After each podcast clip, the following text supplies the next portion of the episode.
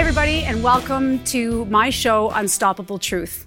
My guest today is Sherry Strong. She is an expert on wellness and an international keynote speaker. She most recently started a supplement company called Living Immunity and has become the Alberta Director for Children's Health Defense, conducting over 90 interviews with doctors, nurses, scientists, and victims of mandates. Sherry, thank you so much again for coming on my show. I've had you once already, and it was so fantastic. For me, it was incredibly overwhelming to hear your interesting philosophy on food and the connection that we have with nature and how important that is. But I know that you want to elaborate on this. Can you do that for us? Absolutely. I think probably the first philosophy before we actually get into the nature piece is the lethal recipe, which is basically highlighting how far we've deviated from nature. And when I started to look at this, I was looking at the longest living cultures, around the planet. There were 17 that I had identified at the time, often referred to living in blue zones. And these are the people who they live past 100 in good health and often will just die in their sleep naturally. And so what were the common denominators? These people weren't just living for a long time. They were living with quality of life and vitality. And if I just kind of put it into very simple terms, they were not participating in what I call eating this lethal recipe that developed nations and cultures participate in regularly. The lethal recipe is basically we're processing our foods like we process drugs. So I told you in our last interview that refined sugar lights up the brain's dopamine receptors 8 times more than cocaine, right? But if you look at it, when I remember looking at the process of how you actually make refined sugar and how you make cocaine, it's very similar. And the similarity between the two is that they're removing all the macro and micronutrients, all those color, flavor, aroma compounds, and the vitamins and minerals. So you end up with this pure white substance. So, and primarily you can process anything this way, including meat, including vegetables, where you remove all the micro and macronutrients, you usually end up with a white powder or white liquid or white substance. They do it to oils, right? So sugars, oils, salts, grains, and chemicals are the primary ingredients of the lethal recipe. And the more a culture actually brings in this lethal recipe, the sicker the culture becomes, the more disease it becomes. And it works out very well for many industries, the food industry and the pharmaceutical industry, because now people are not just nutrient deficient because they've removed those nutrients that keep us vital and help the body repair. They're now toxic. So you've got two things. And if you look at terrain theory, it really, that's what terrain theory is all about. It's about, if you're toxic and you're malnourished, you're going to get sick. And if you want to get well, you need to remove toxicity and bring in nourishment. So the lethal recipe, like a simple example, if you look at how cocaine or heroin is made, if you take opium sap in its natural state, it's not addictive or toxic, even though it has opiates in it. But once you start to cook it, in fact, if you cook anything, you remove nutrients, you diminish nutrients. And the body has this amazing way of repairing, healing, and keeping equilibrium in nature. It's when there's less nutrients, eat more. We don't actually stop eating in a natural, healthy body because of volume. We stop eating because our body's nourished, and that can actually take place in a very small amount of nourishment, which is why you can actually go through a drive-through, get a 3-course meal at a drive-through, eat all of it. It's actually a volume of food, but it's food-like substance. It doesn't have nutrients in it, it has toxins in it, and you could be hungry an hour later. It's because you haven't actually been nourished. And it's why you can eat a very simple, tiny little salad or a small serving of something that's nutrient dense, and your body's satiated, and it can actually keep you going for a long period of time. So what's happened now is that we've not just got the lethal recipe everywhere, we've become addicted to the convenience of it. And we have become addicted to the toxins, the drug-like reactions that we get from it. So like the cocaine high, we get the sugar high, but we can also get it from bread and white things that are, grains that are processed to the point of white. And this is what's weakening us. And that's why, we talked about the show that I'm working on called Getting Strong. It's Getting Strong for our kids. We have to be strong ourselves. We can't just feed our kids healthy food And the chances are, if you're not modeling that behavior, it's not going to translate to your kids. So we have to be the example. We have to start setting it, and we have to be strong mentally, emotionally, spiritually, which can only truly happen as we're meant to be as the human species if our physical body is strong and well. It's funny you mentioned convenience. Yeah. I'm so guilty of this, and I think I've even mentioned to you off camera that I feel lazy, and you're like, you're not lazy. Yeah. But it's we're in a society where it's just all about that convenience and that getting things quick.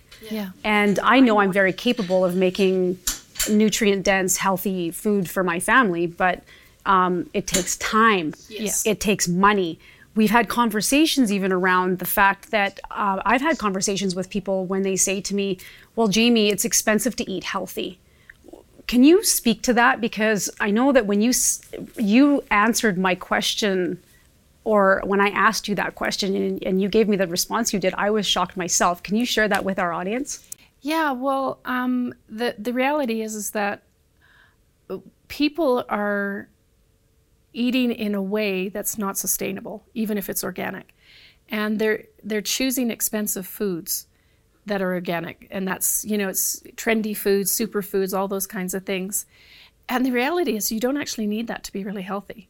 They have been marketed really well, but I know people who are super healthy in these traditional cultures, I know of them, sorry, not them personally, who eat very simply. And they don't eat, superfoods from this part of the world and that part of the world. They eat what I call, I use the acronym, I got it from Professor Mark Cohen in Melbourne. I'm really annoyed that I didn't come up with it first, but it's SLOW. I was the president of Slow Food, but that was more the gourmet traditional cultures food. The Slow Food in this acronym is seasonal, local, organic, and whole. So when we actually start to source our food seasonally, organic, locally and whole, all of those things, it actually brings the budget down. You can't eat the same way you're eating now and just skip to organic and figure you're going to save money. No, everything's more expensive organically because you have to put more integrity into it. It's not as cost effective to actually grow that way, unfortunately. In your backyard it is, though, because you don't have to pay for chemicals. No one in their backyard would grow food and pour chemicals on it, thinking that it's miraculously going to go away when I just wash it, even though it goes into the soil. So I've shocked people. I've fed, my parents and myself on $150 a week organically, but we eat differently to most people, not bizarre food, but really simple food. And for, the people who are, keto addicts, we do eat carbs, we eat grains, but there are many healthy, long living cultures on the planet that ate grains. They weren't keto. There was no trend there. They were eating in context to our environment. And you brought up a good question where you were talking about, well, I've noticed vegans that have healed their gut and carnivores that have healed their gut. How does that work? And is that the blood type thing? People will ask. And I've seen people in the same blood type, who don't respond to one or the other that they're meant to, right? So it's not that what I ask people, what's the common denominator between the vegans that healed their gut? Because there are lots of vegans who don't do it well, right? Mm-hmm. So the ones that have healed their gut and the carnivores that have healed their gut, right? And the common denominator is the absence of the lethal recipe. So the absence of processed food. I remember I was telling you about the first time I had a Beyond Beef sample. I just had a sample. I knew it was crap. I was saying horrible things about it, but I hadn't actually tried it. And I thought there's something hypocritical if I haven't actually tried it. Even though after looking at the ingredient list, I never would have tried it. But I was in a supermarket. I was doing my shopping at Choices in Vancouver, and they had a sample there. And I took it, and I was like, wow, that actually does taste like beef. And I got to the end of the aisle, and I was like, something's not quite right in my mouth. And without a word of a lie or exaggeration, by the time I got to the third aisle, it literally tasted like there was feces in my mouth. Mm-hmm. Or what I imagined to be feces in my mouth, okay? It was disgusting, and I literally took a packet of something, ripped it open, and started eating to get rid of that flavor, right? So a lot of these vegan products are unnatural. You couldn't make them in nature. And so we make this assumption that if it has this keto label or vegan label, it's healthy, when in fact, I have a saying that I use in Return to Food, my book, is what's good for the body is good for the planet, and what's good for the planet is good for the body without exception. And so it's important. So on the vegan side, there's so much machinery and chemicals and elements of processing that are required to create these fake, meat-like products. But in the same token, there's a lot of, meat that people are eating on these carnivore diets where you have to understand that you eat what you eat eats. So a cow is not a magical, transformational machine that if it's eating a chemical-laden diet and pumped up with drugs, it doesn't produce clean food. It produces the body. It goes into every cell of the body. So we create the building blocks of our body based on what we eat. So if your animal's eating, terrible food, you're eating that terrible food too.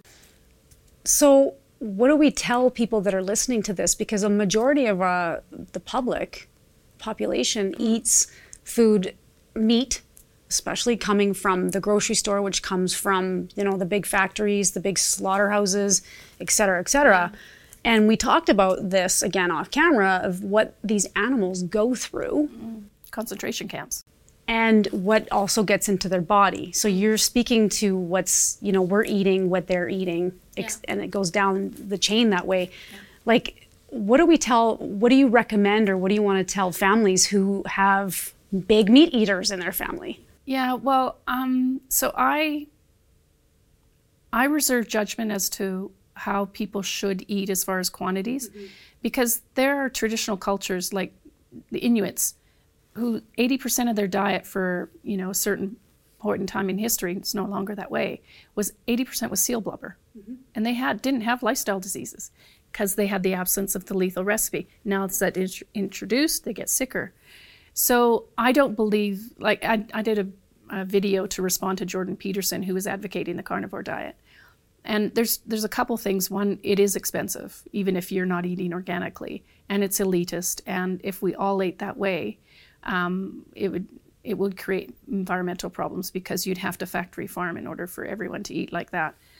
But saying that, I think there's a balance of actually finding a return. My book was called Return to Food, right? How going back is the way forward. So we can't go back to being completely traditional cultures in the society we're living in unless you are willing to live off-grid and go from the opposite of what we have now, which is comfort and convenience, to discomfort. Although I do think we're going to have to, if we want to get stronger, we're going to have to endure some discomfort. We're going to have to do hard things, and we can do hard things, and we thrive when we do hard things, when we make sacrifices that we know are not just in our best interests, but our communities and our planet's best interests. And it's just step by step, seasonal, local, organic, and whole. And now in a cold culture, it takes a lot more planning to do that. And I don't eat perfectly. I am a highly flawed expert, okay? And as you know, I have been twice my size. So not 10'4", haven't had a massive height reduction, right? Okay. I have had the worst of eating habits where I started out in the morning with half a liter of Sara Lee Ultra Chocolate ice cream, and I didn't stop eating sugar and fat and salt and all those good things when, those are in my very unhappy chefing days, right? So it's not about all or nothing. I love food. Clearly, I love food. And I believe that, all these beautiful foods that we be given are God's way of, saying we're meant to be happy. It's a way of saying he loves us and we're meant to be happy. But I also think that there's a balance of when we eat too much of that food, it no longer makes us happy. It makes us sick.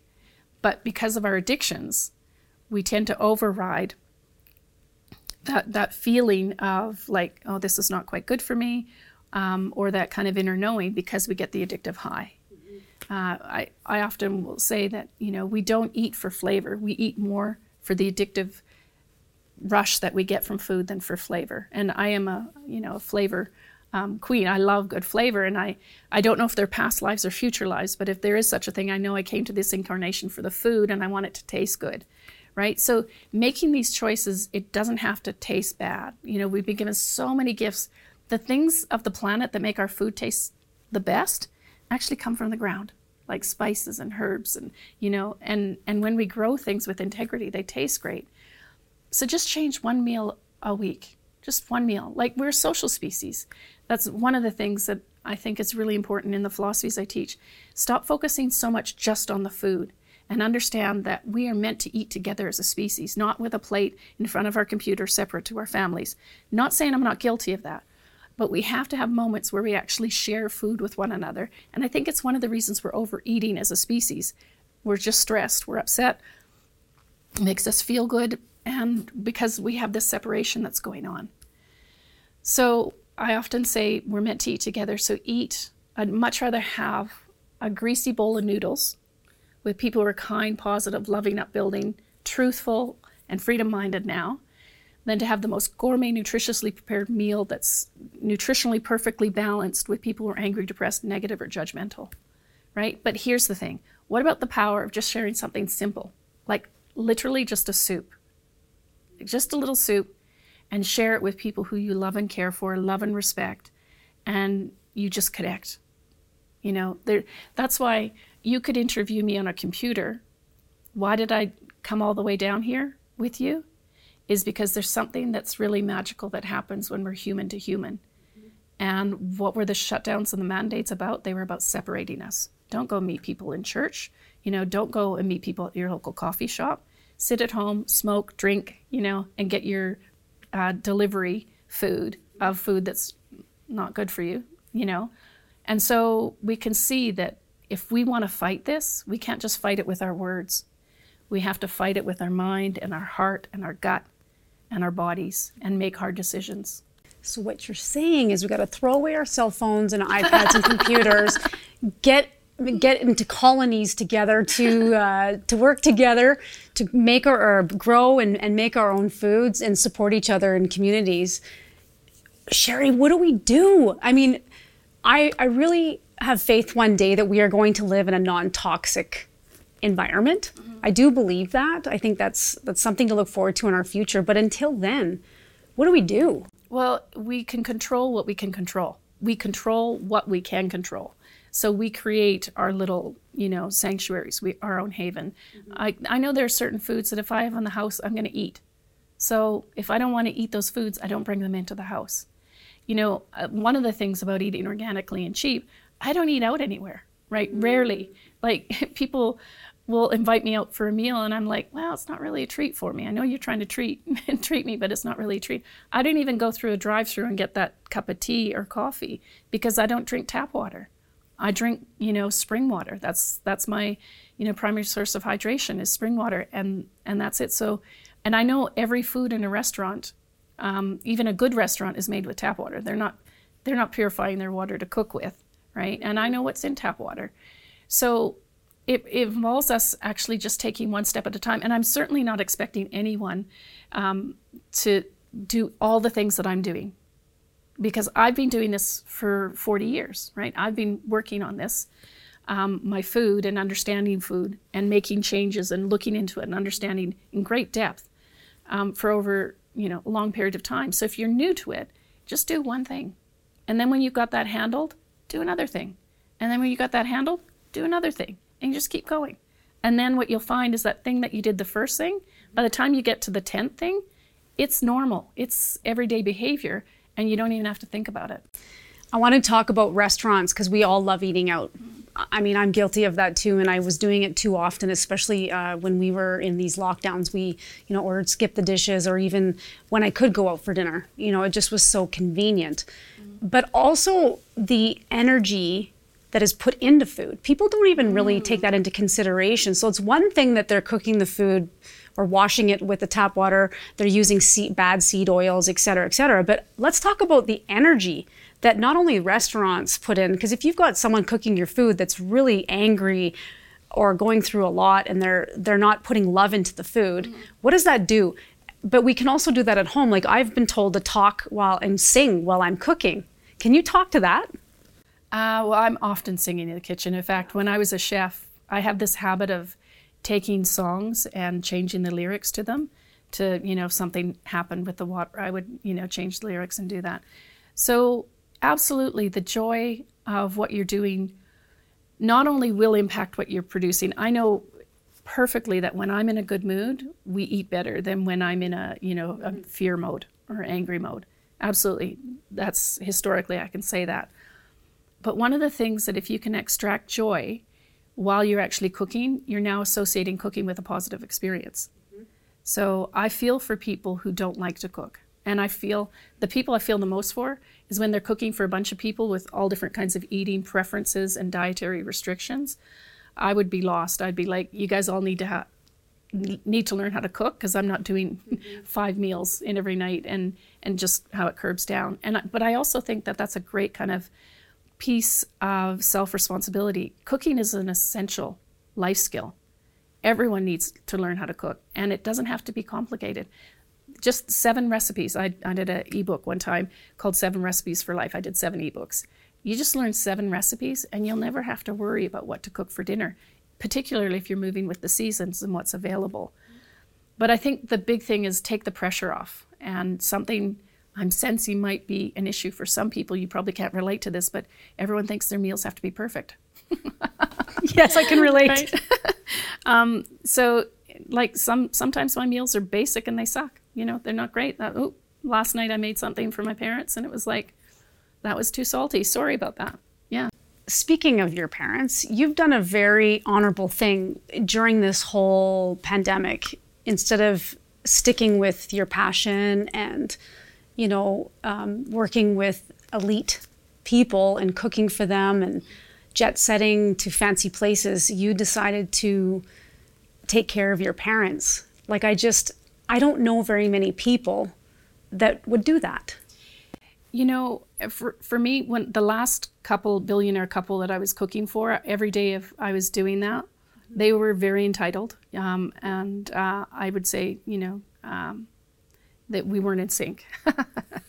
And every day I was cooking for them, the situations, the kitchens I cooked in, all 7 or 8 of them on the yacht and the jet and, you know, this home. They were building a 27,000 square foot home when the first week I went to meet them via their jet.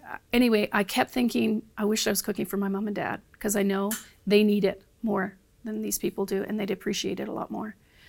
And they say, careful what you wish for. Well, the opportunity came up, and it was suggested that because my mom had been disabled by this antibiotic and my dad had been caring for her for over 6 years and he was aging and couldn't do it all himself, a sibling asked me, would you consider moving in with them and taking care of them? And for me, it was just, honestly, I'll say it was the bigger deal was moving back to Alberta and northern Alberta rather than living with my parents at 55 years old, right? That was the bigger deal, because I got soft living in Vancouver and Melbourne, right, for 33 years, right? So that was the bigger sacrifice than anything. It was just, that was hard to take. But one of the things that's actually come out of this is, a lot of people will praise me for it. And I was really uncomfortable with the praise. And one of my girlfriends, Dawn, who's a very spiritual person, the best masseuse in the world. I told her, I said, you know, someone had just finished complimenting me on it. And I said, I'm really uncomfortable with it. People are saying it's such a noble thing to do, but I'm uncomfortable with it. And she said, yes, Sherry, but remember, we're meant to be noble people. And the thing is that it's considered an exception these days. I had an Indian friend said, that's really extraordinary what you're doing. I said, Preet, you're Indian. Like, this is, all your family members do this. This should be normal. But it's just like the lethal recipe or our food. We've deviated from how we're actually meant to be eating as a human species. We're deviating so far from how we're living as a human species. We'd rather see people be tortured and neglected in a home then bring them into our own home and take care of them. And yeah, so I also will say that as difficult as it's been, I've had this really, really deep feeling. I get a sense of a reward and a feeling of knowing in my gut and my heart and every cell that I'm doing the right thing. You're a blessing. And I just think that everything that you have shared with us is just so empowering for people to hear, because, a lot of people might, like, including myself, like you said, information is one thing, but it doesn't always mean that it's going to take us in the right direction. So being able to communicate this to people the way you have is so important. And I hope that more and more people reach out to you to connect with you, to talk to you about this, to get the help that they need, because we all need it, Sherry. We all do. So thank you so much again for sharing your wisdom and your knowledge about nutrition with all of us. I'm so grateful for you. I'm grateful to be your friend.